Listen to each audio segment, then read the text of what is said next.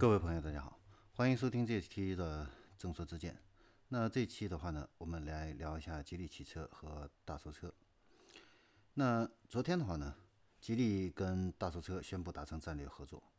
共建呢中国首个真直销一口价数字化的汽车直销新零售网络。那双方合作的第一款车型的话，是缤越的 P.R.O 轻骑士 B.S.G 版啊。那这款车的话呢，是在大搜车旗下的汽车新零售平台坦克车独家上市。那全国一口价的话呢是九万七千八。这次打造的这个数字化直销的这个模式的话呢，是国内汽车厂商啊首次真正实现一个全流程数字化直销啊。那在这个产品上的话呢，大搜车的这个汽车消费大数据会进行一个支持啊。那利用这个大数据的话呢，跟这个吉利的话呢，呃合作。啊，吉利汽车的话呢，采用一口价这样的一个模式啊，全国统一定价。那营销呢，双方是共建流量池。那通过网红的一个销售主播直播卖车啊等等多个渠道的话呢，触达用户，实现厂商呢和用户的一个无缝的一个衔接啊。那交易上的话呢，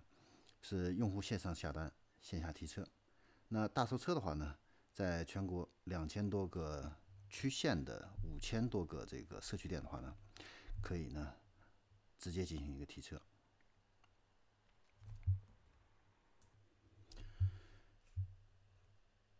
很碰巧的话呢，在五月十七号啊，未来汽车的这个创始人呢李斌的话呢，也是走进了这个呃汪涵在淘宝直播的一个节目《向美好出发》啊，呃也都是引发了很多的一个关注。那通过跟主持人汪涵还有李锐啊，构建起汽车消费市场上的汽车品牌的一个代表啊，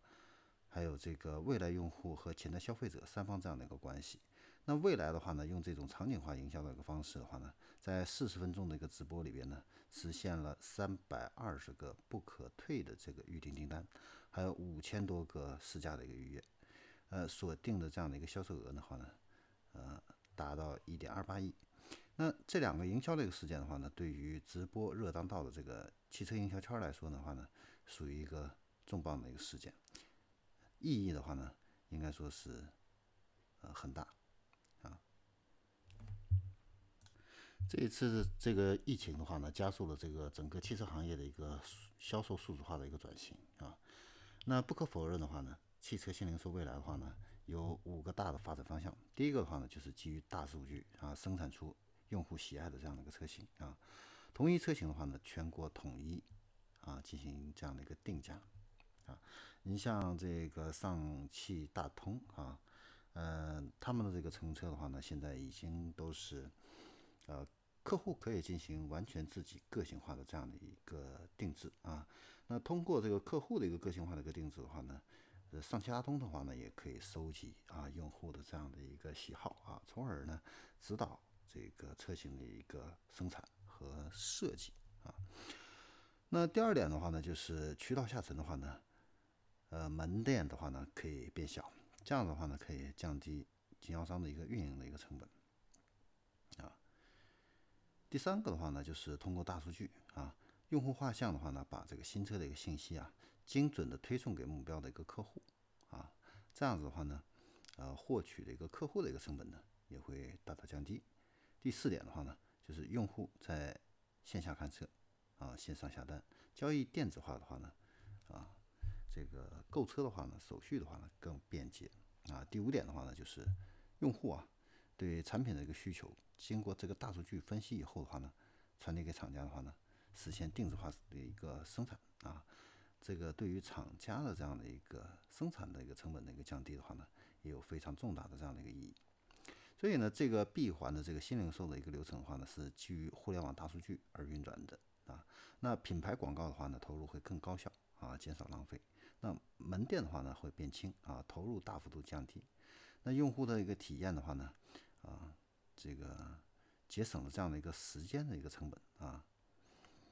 那主机厂的话呢，也可以获取真实的产品消费的一个体验数据啊，实现一个 C to M 的这个反向的一个定制啊，柔性的一个生产啊，保障这样一个产品这样的一个畅销啊。显然的话呢，整个链条基于互联网和大数据提升了这样的一个运营效率。那对数据的这个持续的一个挖掘的话呢，运转起来的话会越来越高效。那汽车生产的一个成本的话呢，运营成本都降低的话呢，售价的话呢也会自然的一个降低啊，呃，有更强的这样的一个竞争力啊。那吉利汽车的话呢，应该说是，啊，最近的动作频频啊。那前一段时间的话呢，吉利也是中国第一个啊，开始投资生产这个低轨道这样的一个卫星的一个车企啊，在为未来的五 G 车路啊协同啊做一个充分的一个准备。呃，应该说吉利呢，现在很多方面的话呢，都是走在自主品牌的这样的一个前列啊。呃，未来的一个发展的话呢，啊，确实是非常值得期待的。呃，我们也希望吉利呢能够越走越好。好，那我们这一期的众说之见的话呢，就说到这里，我们下一期再见。